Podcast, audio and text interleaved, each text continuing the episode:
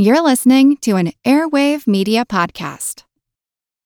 When you need mealtime inspiration, it's worth shopping Kroger, where you'll find over 30,000 mouthwatering choices that excite your inner foodie. And no matter what tasty choice you make, you'll enjoy our everyday low prices, plus extra ways to save, like digital coupons worth over $600 each week. You can also save up to $1 off per gallon at the pump with fuel points. More savings and more inspiring flavors make shopping Kroger worth it every time. Kroger, fresh for everyone. Fuel restrictions apply.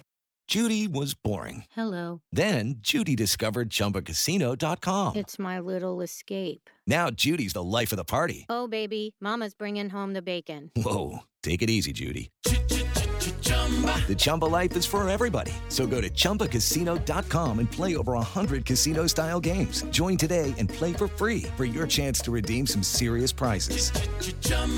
ChumbaCasino.com. No purchase necessary. Void where prohibited by law. 18 plus terms and conditions apply. See website for details.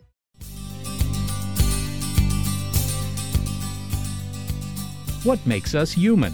Our placement in the evolutionary tree gives a clue, at least, for cataloging ourselves. We are members of a species of bipedal primates from the family Hominidae. The genus, that's genus, not genius, is Homo, and we're the only non extinct species of that genus. And that species is sapiens. Homo sapiens is wise or knowing man in Latin. And throw in another sapiens because that's our subspecies. We're Homo sapiens sapiens, wise, wise man. Hmm, I really am a wise guy.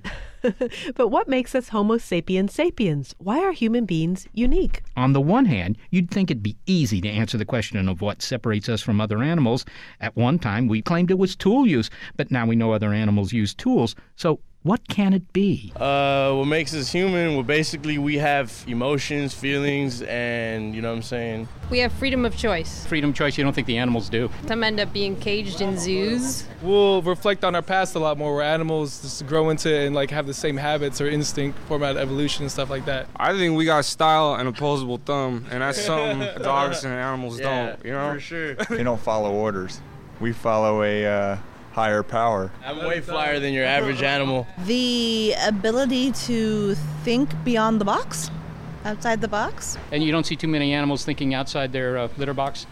I don't think so. The ability to pass on more than just basic needs. Yeah, learning. Our brain or something is a little bigger or something. Could think a little more, talk, express ourselves a little more or something. Animals just do. To synthesize creative thoughts through language. Soul. We have a soul. There are many traits and characteristics, both positive and negative, that can be assigned to human beings and that seem to set us apart from the crowd. But are we really different or do we just do things a little better? Part one of our two part series What makes us human? Part one Our relationship with others. Io adoro ascoltare il programma. 您在听的是我们是否单独？ U luistert naar Zijn wij alleen? Kjempebra show! Vi alene? Only humans use language, although some people debate that, saying that we've just been too narrow in our definition of language. After all, other animals, such as whales, dolphins, and birds, do communicate. So maybe we can say that only people debate the definition of language.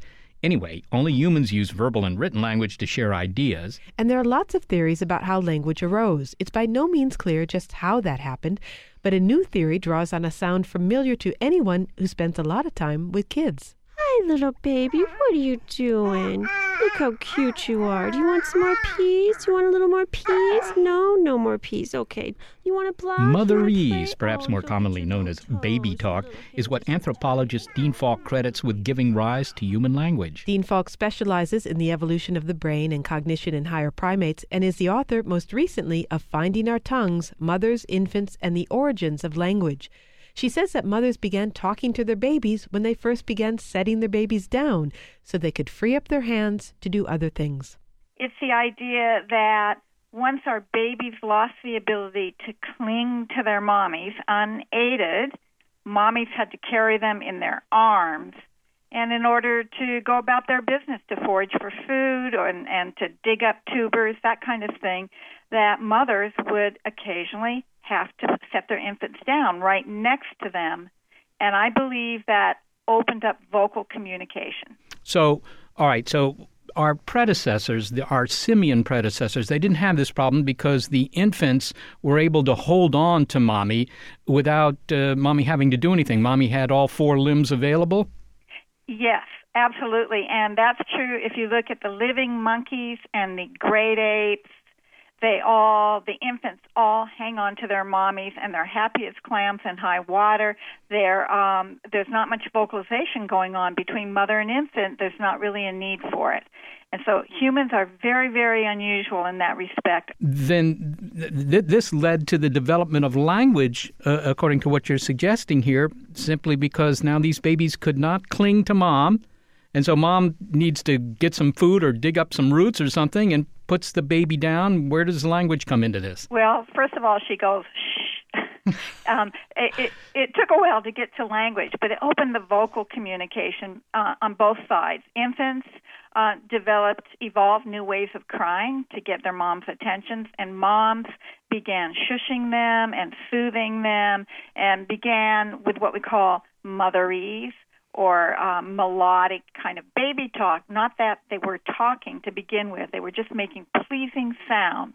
But this, I think, was a seed from which language eventually evolved.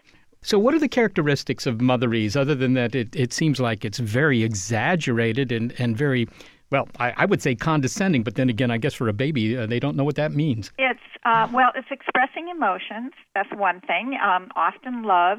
It is melodic. The pitch is higher. It's more sweeping, uh, the melody. It's slower, exaggerated. Uh, the concepts are simple in the here and now, although the baby doesn't get the linguistic meaning initially. But it's uh, very musical. So the story is the mothers have to put the infants down at some point, and to keep the infant from, you know, going nonlinear, getting very upset, they begin to talk to them, to sing to them, to use motherese. Uh, even in the beginning, when there was no language, presumably these are just sounds. Yes. Okay. Yes, and babies, for their part, uh, didn't like being put down. They don't today, and they didn't then. And when chimp babies fall off, which is rare, but when they do, they don't like it either, and they whimper. So it's on both sides that this, you know, it's as if voices began to substitute substitute for the cradling arms of the mother and for the clinging arms and feet of the baby. How is it that sounds and lullabies could evolve into the ability to link symbolic words together? That that sounds to me like it might be much more complex. Well, I think it was very complex. The sounds and the lullabies are basically started out as emotional expressions and communications and probably evolved out of animal calls that were emotional. And through time, um, and and we see this, you know, if we look at the development of a baby today in its first year, it's born without language. At the end of the first year, it's getting it, and it's bootstrapping that on the motherese it hears. And um, unconsciously, what moms are doing is initially, with a brand new baby, they're expressing love. As the baby gets older, they tailor the communication it becomes more instructive. If you see a baby crawling for that light light socket, it's like, no. I mean, that's motherese, and the baby gets it. And then uh, later, towards the end of the first year, uh, it's helping to bootstrap language. Women or, or others too are unconsciously stressing uh, things the infant needs to learn in order to become linguistic. I'm talking with Dean Falk, an anthropologist at Florida State University and the author of Finding Our Tongue Mothers, Infants, and the Origins of Language. Uh, Dean, you've stressed the fact that this motherese, and I have to say that I hadn't heard the term before, but now at least I, I know what to call it when I hear it, and I hear it all the time, mm-hmm. particularly on airplanes in the seat behind me. Uh, you mentioned the fact that it's musical. And so, you know, that addresses a question that I've thought of, and I think many people have. Uh, where did music come from? What's the survival value of music? Why do we have it and the uh, other uh, animals do not? Uh, so, do, do you really think that that's why we, you know, are musical because of this this uh, early motherese? Yeah, that's such a good question because there are arguments that say music, you know, had nothing to do with anything. It's just kind of a wonderful, frivolous thing that had no function. And then um, others that say no, it, it preceded language. I actually think that music and language evolved together. Music is basically a function of the right side of our brains, and language is a function basically of the left side. There's some overlap, but that's a basic dichotomy. And in both, we process complex noises. And uh, so I think the two evolve together, and what you're getting with the music is the communication of emotional content, which is the language of music. It, it is emotion. And with language, you're getting the linguistic and symbolic. And when we communicate, we don't do one or the other. As we're speaking now, we have tone of voice, which is the music in our speech. And what what that conveys to the listener is uh, understanding of the undertones, the nuances, and that can be tremendously important in communication. So I think the two evolve together, you know, to underscore emotion on the one hand and then symbolic on the other, complex noises. Well, that's interesting. Now, let me just say there, there's, of course, the whole question of how we evolved language. That's, I presume, rather difficult to study because, you know, it's sort of hard to get sort of a fossil record of language, I suppose. Uh, but there, there does seem to be a difference of opinion. There's a gentleman who, uh, for example, has written about how he thinks that the fact that we had to forage for meat and and since that's complicated, it required communication. That that led to language. And you're saying it's because moms put their babies down Yeah. occasionally. I, I I can't help but noting that you know this was a guy who said it's meat, and you of course are a woman and saying it's moms talking to their kids. I, is there anything in that? I mean, is it is it really so uncertain how we got language? Um, well, you know, if um, you need to look at evidence, and if you look at evidence from the fossil record and look at how children acquire language today, and in fact, there was a sign language, uh, Nicaraguan sign language for the deaf, that's been invented in the last several decades, and it's a real language. It's completely linguistic with all the formal properties, and it was kids that invented it. And if you look at non-human primates who've invented cultural kinds of activities, the uh, Japanese macaques that wash their sweet potatoes and salt them, for instance, come to mind. It's often a female inventor, and then the the offspring, the children that develop it before it's passed on to future generations. So there's a lot of evidence that converges, I think, on the uh, hypothesis to do with mothers, because after all, what's evolution about? It's about who lives and who dies. That's what natural selection is about. And mothers were, were have always been crucial for the survival of their offspring. The male kind of hunting hypothesis is an old traditional one, but the thing about hunting is it wasn't there at the beginning. It uh, the, the big game hunting that's relatively recent. That would be Homo erectus, perhaps two million years ago. And I think the other evidence supports a much earlier beginning or seeding of what eventually became our first languages. All right, Dean. Well, I want to thank you for speaking with me, and and, and by the way, giving me a whole new tolerance for uh, women that are cooing their babies, because now I realize it might lead to the next American Idol. So, Yes, and it's not going to hurt the baby. Studies show it actually is beneficial in terms of their language acquisition. thank you, Dean. Thank you for having me on your program. Dean Falk is an anthropologist at Florida State University and the author of Finding Our Tongues Mothers, Infants, and the Origins of Language. Coming up, why your brain craves company and our complex relationship with chimpanzees. It's what makes us human on Are We Alone? Science radio for thinking species on any world. Hey, you talking to me? Oh, wait, no, I'm talking to you. Hey, you don't have to be human to join Team SETI, which makes my brother in law Joey eligible. no, I'm kidding, folks. Although Team SETI does welcome all new members, it's a way to help out the scientists at the SETI Institute who are trying to understand what makes us human on this planet and whether there could be intelligent life elsewhere in the universe. If it is intelligent, I'm telling you, it don't look nothing like Joey. When my sister finds these guys, I don't know. Whew. Anyway, joining Team SETI is easy to do at SETI.org. When you do become a member, send an email to the radio show Are We Alone at SETI.org, and the radio staff, Seth, Molly, Barbara, and that handsome devil Gary, will send you a photo of humanity in all its glory under poor fluorescent lighting. You heard me, SETI.org and Are We Alone at SETI.org. Now we're talking.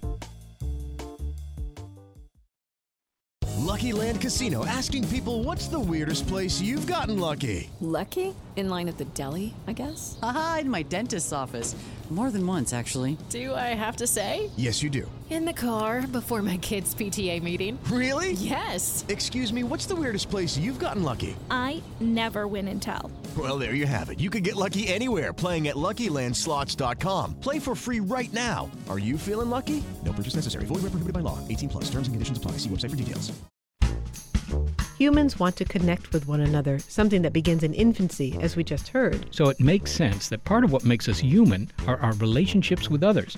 We're a social bunch. We like to interact, mingle, hobnob, pal around, fraternize, rub elbows, rub shoulders, commingle, and hang with our homies.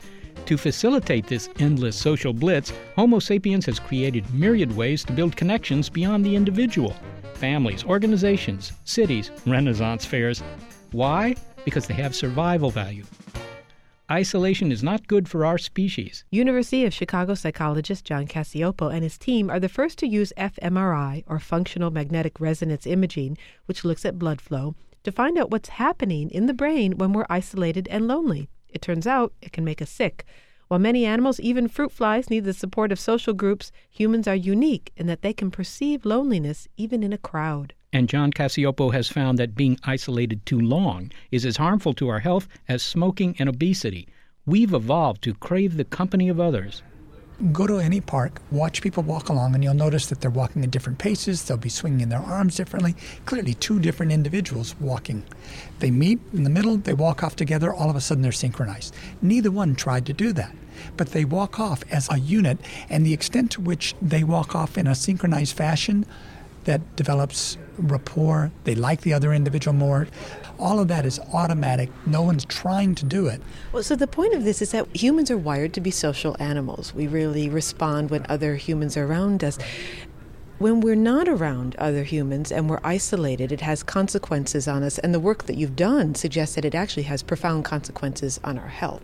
Yes, and I'd like to just back up a moment and say other social animals, when they're physically isolated from members of their species, suffer pathophysiology as well. They die sooner, uh, they show various anomalies.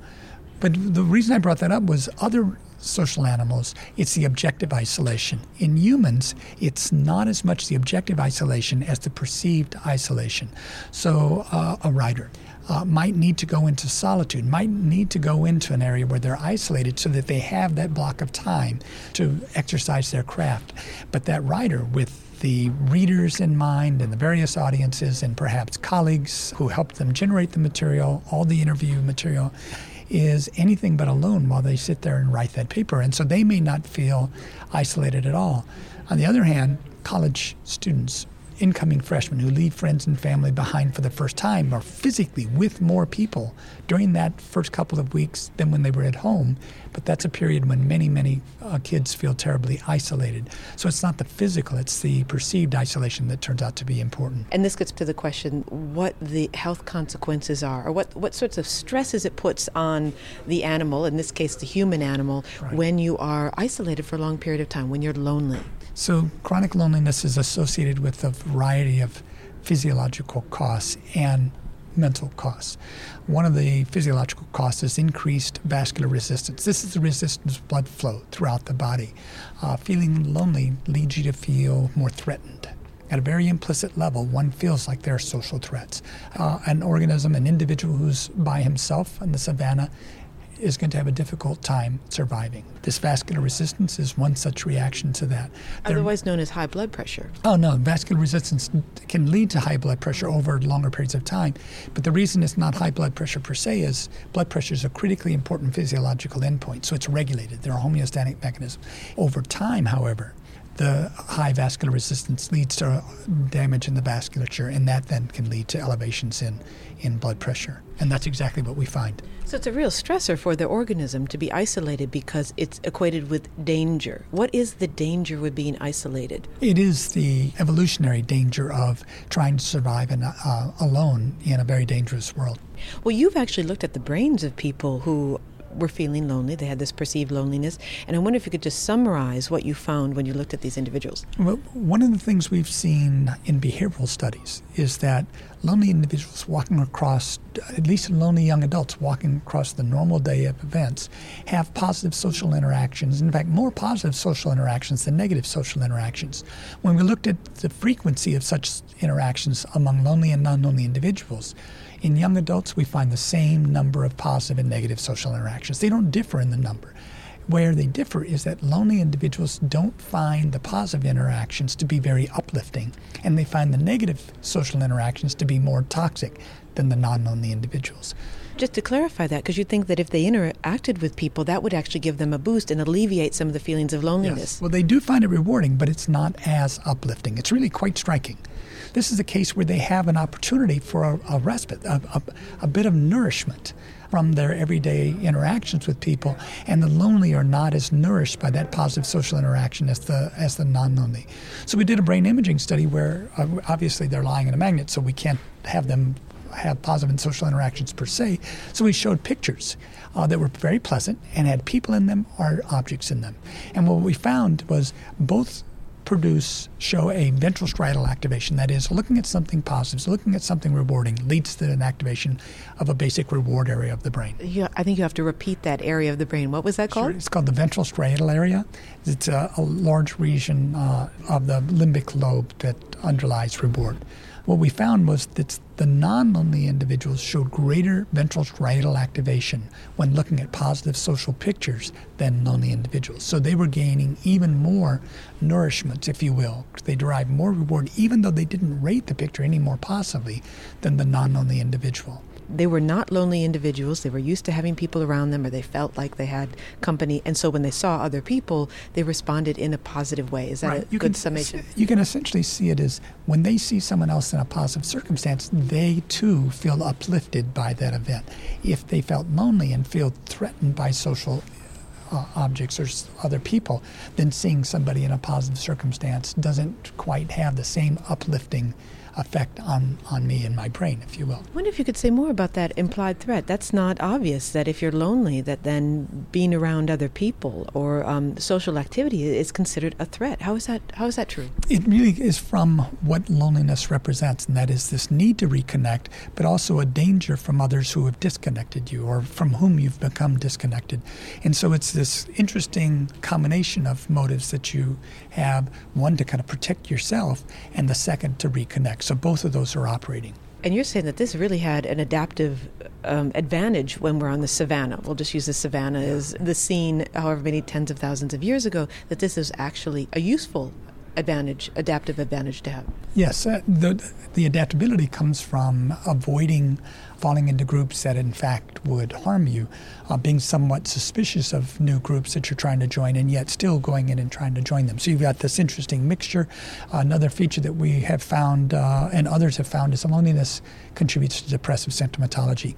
In longitudinal research, we found that loneliness today predicts depression next year above and beyond what's predictable by today's level of depression. Now, that sounds kind of curious until, again, you think in evolutionary time. Depression is also associated with drawing back. So, if I get rejected by a group, I'm not as likely to just force my way back into the group, which could be at my own peril. But it's also associated with a number of social signals, expressions of sadness, crying, articulation, so that if there's, which you can view as a, a call for help, a call for connection, if there is anyone left in that group who would take sympathy on me and come and be my friend, then the, that's a call that would likely bring that about. So you can see this interesting interplay, if you will, on the savannah of trying to reconnect, being somewhat uh, hostile and suspicious, and yet also depressed in a way that would call forth assistance if any were able to provide that. Well, and, and finally, I wonder if breaking this um, this trend of social isolation is particularly difficult now because, from everything you said, you have this ancient neurological system, brain system, adaptive system running straight into modern technology. And I wonder if the prospects are good or what's going to happen to human beings. I mean, it's all we can say that we need to be interacting more with people, but, but people are continuously finding substitutions for face-to-face interaction. So what is your prediction for what's going to happen? I'm an optimist by nature. and so my prediction is that the social networking will become richer and that we will find ways of using that uh, social networking to amplify our face to face interactions. And I'll give you a case in point. Uh, let's say that a college student had great friends in high school, goes off to college. Now, all too many of us lose contact with those wonderful high school friends, and we see them perhaps after 40 years at a 40 year high school reunion. But if you stay in contact with the net about kind of content, what's going on in your life, what's going on in my life, and then we go back to that city and see each other, then we can pick up the friendship where it was before we left. And so that's a that's a way in which you're not replacing the face to face, you're enriching the face to face, you're maintaining the nature, the high quality of that relationship even at distances. Thank you very much. Thank you very much.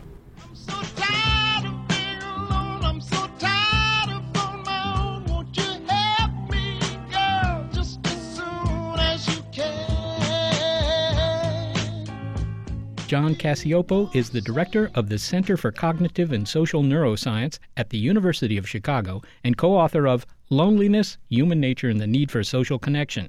Well, Molly, while some traits stand out as uniquely human, like the use of language, others seem to be just matters of degree. That's right. We just heard about loneliness, but what was human was the kind of loneliness we feel. Yeah, well, so for that reason, some researchers, such as anthropologist Kathryn Denning and biologist Lori Marino, are just not overly impressed with the argument that humans stand apart from their animal brethren. Kathryn Denning says it's all in how you approach the question of what makes us human.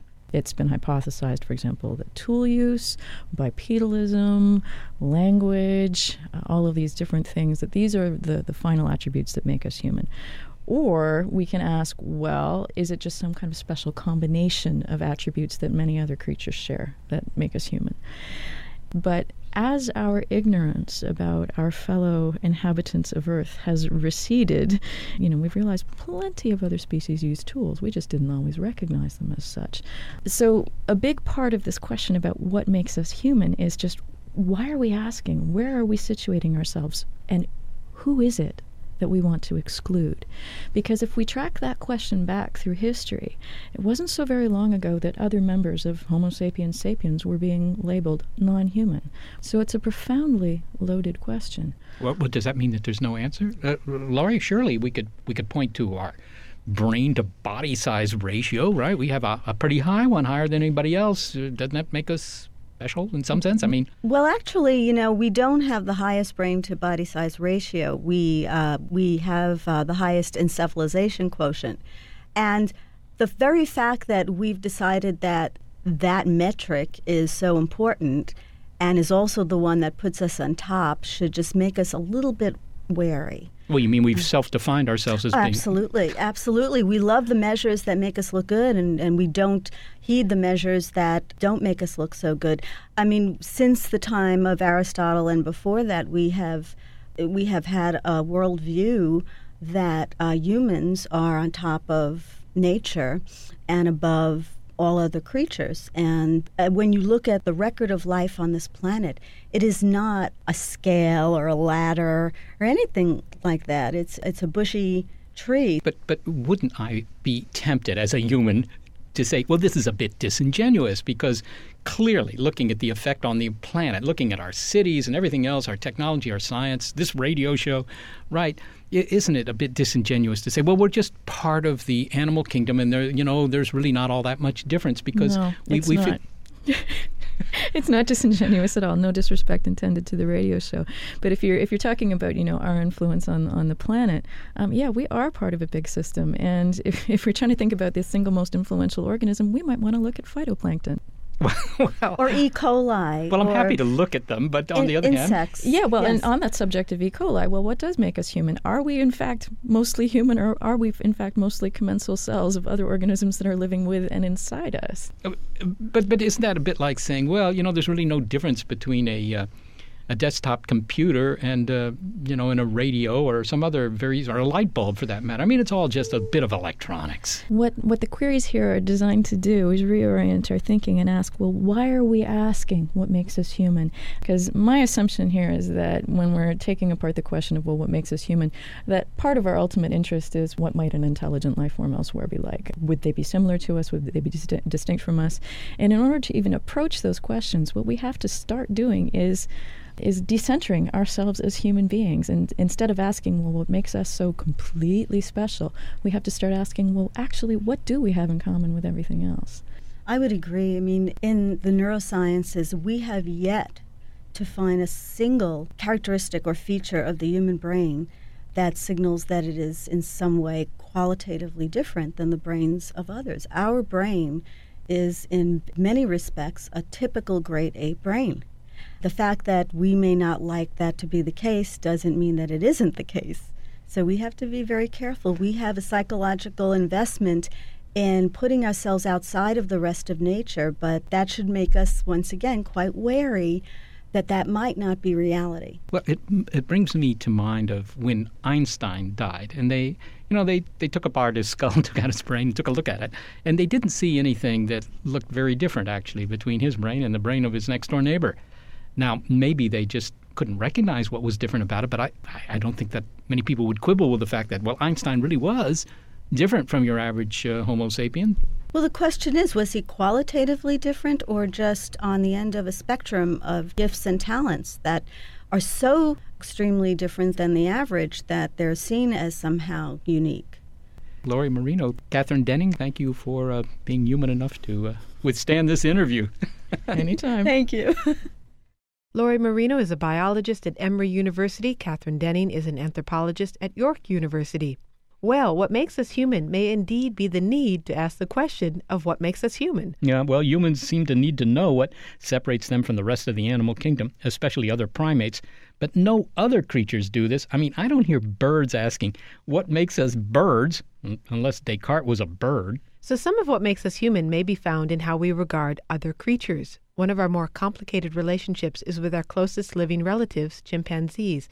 They're members of that same family, Hominidae, and share at least 96% of their DNA with us. Yet, despite our fascination and connection with chimps and other apes, we fail to respect them for what they are, says writer Charles Siebert. He spent time at a chimp retirement home, the Center for Great Apes, run by Patty Ragan, where apes who were in the entertainment business and other pets live out their golden years.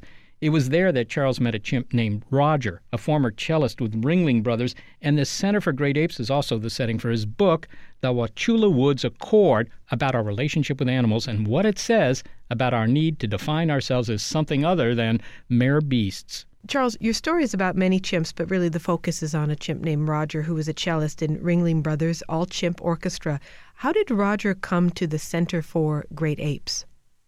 When uh, Roger's trainer at Ringling Brothers got ill, and uh, eventually he died, and he was just no longer able to uh, take care of Roger, and his wife decided to hand Roger over, and Patty Ragan, the owner of Center for Great Apes, got custody of him, and so he eventually moved down there to the Center for Great Apes with an orangutan named uh, Radcliffe, who was also a uh, well, he was a roadside zoo attraction. So that's how we ended up there. Now, Roger used to be a cellist in the Ringling Brothers All Chimp Orchestra, and and the other chimps that were there had they had show business careers at one time as well? Yeah, it was rather sort of a memorable. My first tour of the place, Patty was taking me around. This was in the course of researching a story from the New York Times about chimps in captivity, and someone said you have to go up to Wauchula, see Patty's place. It's it's really a beautiful sanctuary. I, I call it a retirement home. It's as nice a sanctuary as you can make for for trapped animals that really belong in the wild. So it's sort of like a series of geodesic domes, caged, domed in forest. And when she took me around that first day, I mean, she'd stop in front of the closure and she'd say, "Well, do you remember the chimps and the trunk monkey commercial?" and and then and then there they are waving at you. And do you remember the chimps and the CareerBuilder.com commercial? And this one pulled down his pants and sat on the copy machine. I mean, they all had their their little dossiers and histories. You know, so there are some big stars there. Nothing on the line of Cheetah, you know, who lives in a retirement home on the other coast. people may not realize, or certainly I hadn't stopped to think of how often we have used chimps and orangutans and in showbiz and movies and so forth, but it's quite common. It's quite common, and what people also don't realize, which I didn't realize and, and, until I went down there and spoke to Patty, these apes, be it uh, chimps or orangutans, they have a very brief viability as actors, really. It's from sort of age six months up to about six or seven, and then after which they get really too big and strong and willful to use. So, really, for a few laughs, we end up consigning an animal, animals that live to what, sometimes 60 years. You know, they spend the majority of their lives just for a few of our laughs in jail, even though I shouldn't call Patty's Place jail because it's about as nice a job as you can do, the best compromise you can make. But still, they're in captivity, and there's no way to dignify an animal in captivity ultimately. When you first saw Roger, he was staring at you. And, and for anyone who's actually looked at a chimp into the face of a chimp, it can be quite unnerving because it does look like you're looking into the face of a human being. Uh, you'll take umbrage with that, I'm sure, later in the interview. But it, it looks like you're looking into the face of another creature who recognizes you who, and whose face looks similarly to your own. Exactly. That's a universal experience, it seems to me, for any human who locks eyes with a chimpanzee. You know that, or you sense that there's a you in there. So there's a deep aspect of humanity, um, or humanness, of fellow apeness, whatever. You spent the night sitting outside of Roger's cage. Is that right? All night? I spent four or five days with Roger, but there was this one night when they, the chimps woke each other up. They're, the chimps there often have nightmares about, or sometimes they'll be frightened by uh, an animal getting in an enclosure, like a snake or a fox or a squirrel or something. Anything could set them off. And then on that night, they all woke up, and I sort of I woke up and was unable to go back, and I thought to go out and just look at Roger at that hour, you know, sort of when we would be by ourselves.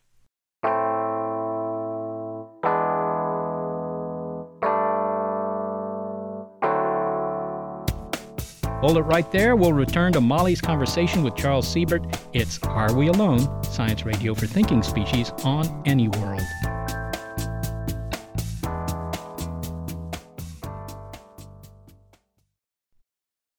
From the latest in artificial intelligence to new apps and business upgrades, the tech industry is always changing and growing. So keep up with the Daily Crunch podcast from TechCrunch.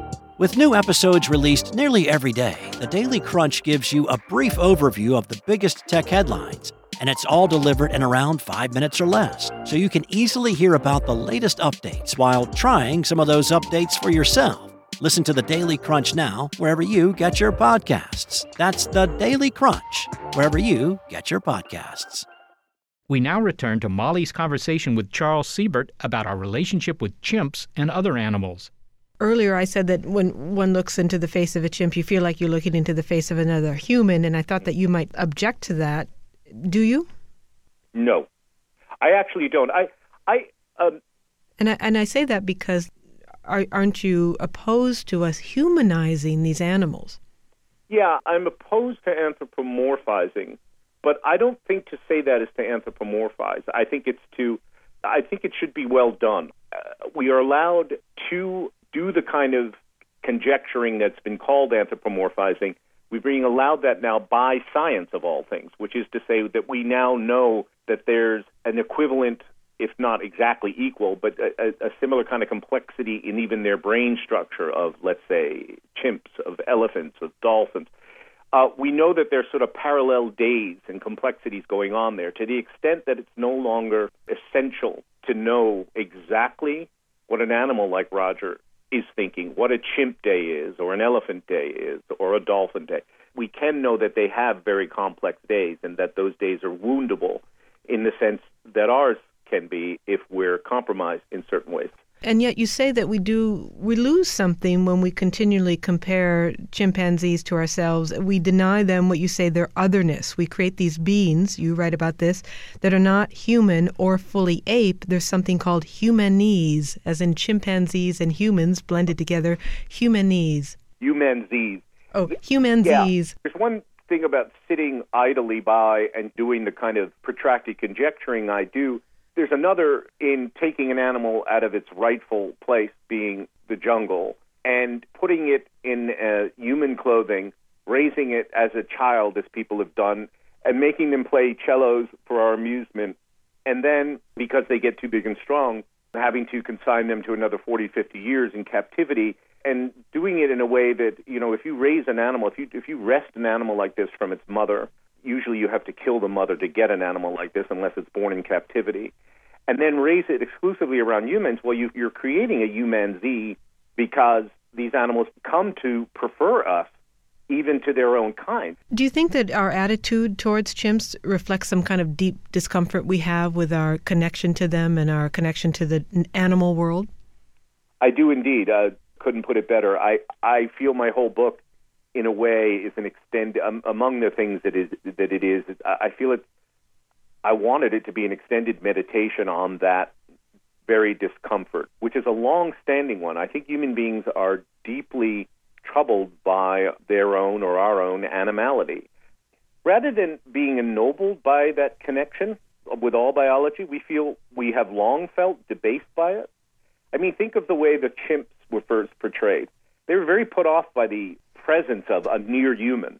And so, what they immediately rendered them sort of uh, mythic creatures. They were sort of half man, half forest nymph.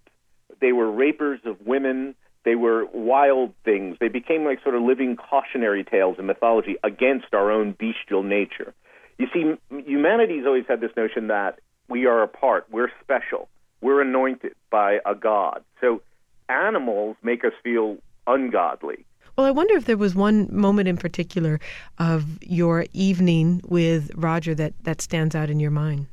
Yeah, uh, I I was uh, I could go off to sit opposite of someone like Roger that long, um, there were so many mo- moments where if Roger felt that my attentions were wandering, or one at one time I, I even dozed off a little, he would actually get a little hurt, and he would stand up sometimes and just he'd leave and go to a far corner of his enclosure and sit there, and then sort of wait to come back as though as though he now deemed me worthy again. And there's a dangerous bit of conjecturing on my part, but but he he would do that. But Roger had a this is how specific their minds are and how intelligent they are. They have very specific memories, chimpanzee, that can go back to their early youth. And if there was something traumatic or upsetting to them, they remember everything about it and very specifically.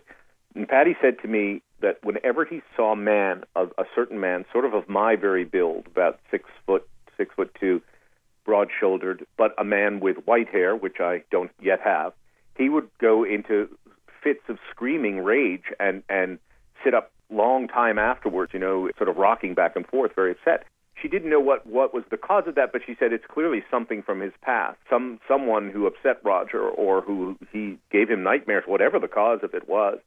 So part of the tension of being with Roger was wondering whether if something I did, maybe reaching out to try to touch his finger or whatever, might set off that kind of bad memory.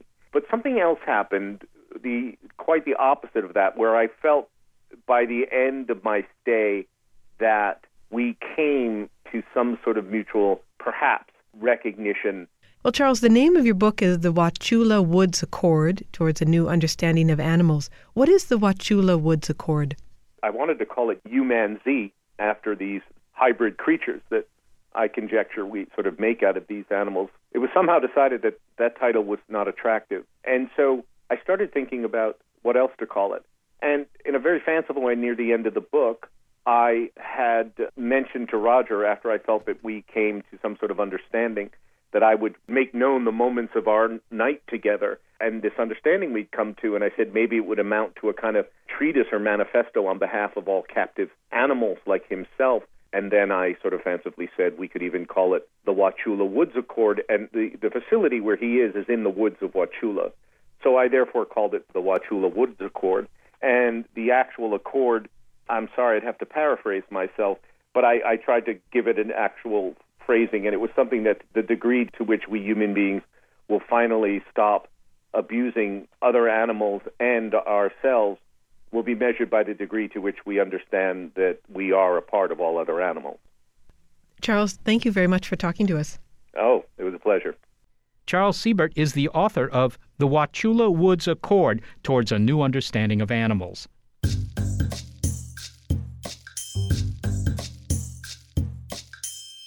The human relationship with chimps, as we've heard, is one of our closest and most complex. We share a lot with the apes. And now scientists have discovered one more thing we have in common. This is one matter that is a laughing matter. At the University of Portsmouth in the UK, researchers had a serious question when and how did laughter evolve, and a playful assignment tickle human babies, orangutans, chimps, and bonobos to find out. The primates couldn't keep a straight face. They all broke out giggling. Now, the leader of the research team, biologist Marina Davila Ross, then traced the relationship between the ha-has on the evolutionary tree. It turns out that the funny bone is not unique to humans. So, Marina, you did a study into the evolution of laughter, and I understand that some chimps and gorillas were literally tickled pink to help out. Uh, yes, um, we tickled also orangutans and bonobos and humans, and also a siamang, and um, wanted to have these recordings because we were interested in the evolution of laughter, and we wanted to find out whether laughter has a pre-human basis. Okay, so uh, you you tickled all these creatures and you analyzed the sounds that they made because uh, apparently they all made sounds. They didn't just lie back and not say anything, right? Yes, they were vocalizing. Everybody was vocalizing differently. Some are big laughers, some are less strong laughers. Did you find any sort of relationship between the sounds made by these different species? We used the acoustic data to understand the evolutionary relationship of these vocalizations, and we found that our resulting tree matched the evolutionary tree that is well established from genetic research. That's why we could conclude that all of these vocalizations share a common ancestry, in other words, that apes also can laugh. And then we took the acoustic data to find out what kind of evolutionary changes did occur throughout the last 10 to 60 million years because that was the time range we were studying.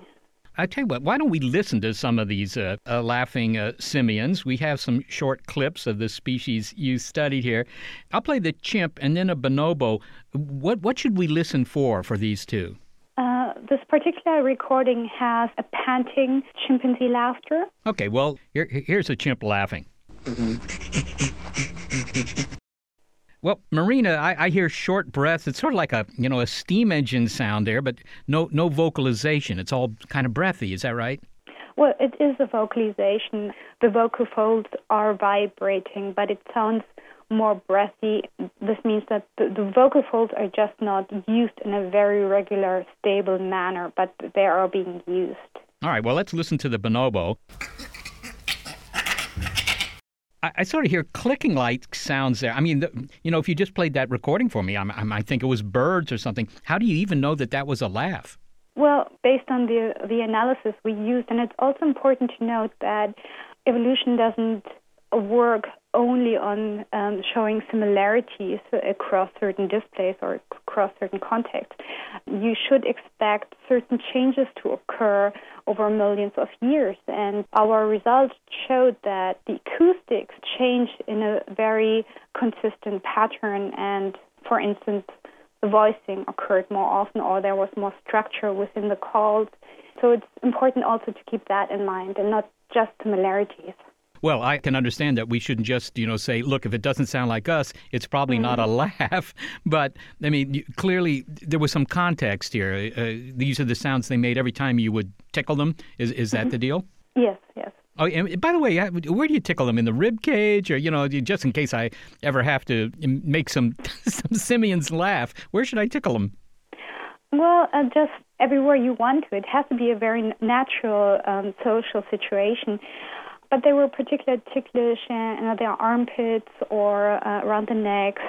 Some showed their feet to be tickled, and it seemed like everybody had a, a certain preference. Okay, well, we've got two more here. We got the gorilla. Uh, I hear a bit of snorting in there. It sounds like kind of snorting. Shortness of breath. I don't know. Why don't we play the orangutan? Here's the orangutan. Okay, well, that's sort of a snort as well. Although I have to say, Marina, if someone made this sound in front of me at a party, I'd probably think they were being rude. Uh, I'm, I'm not sure that I would gauge that they were laughing. Yeah, when we think about human laughter, we usually think about this very melodic ha ha kind of laughter. And other researchers have found that uh, laughter is not only produced in that way, we humans can produce also laughter, grunt like, uh, and pant like.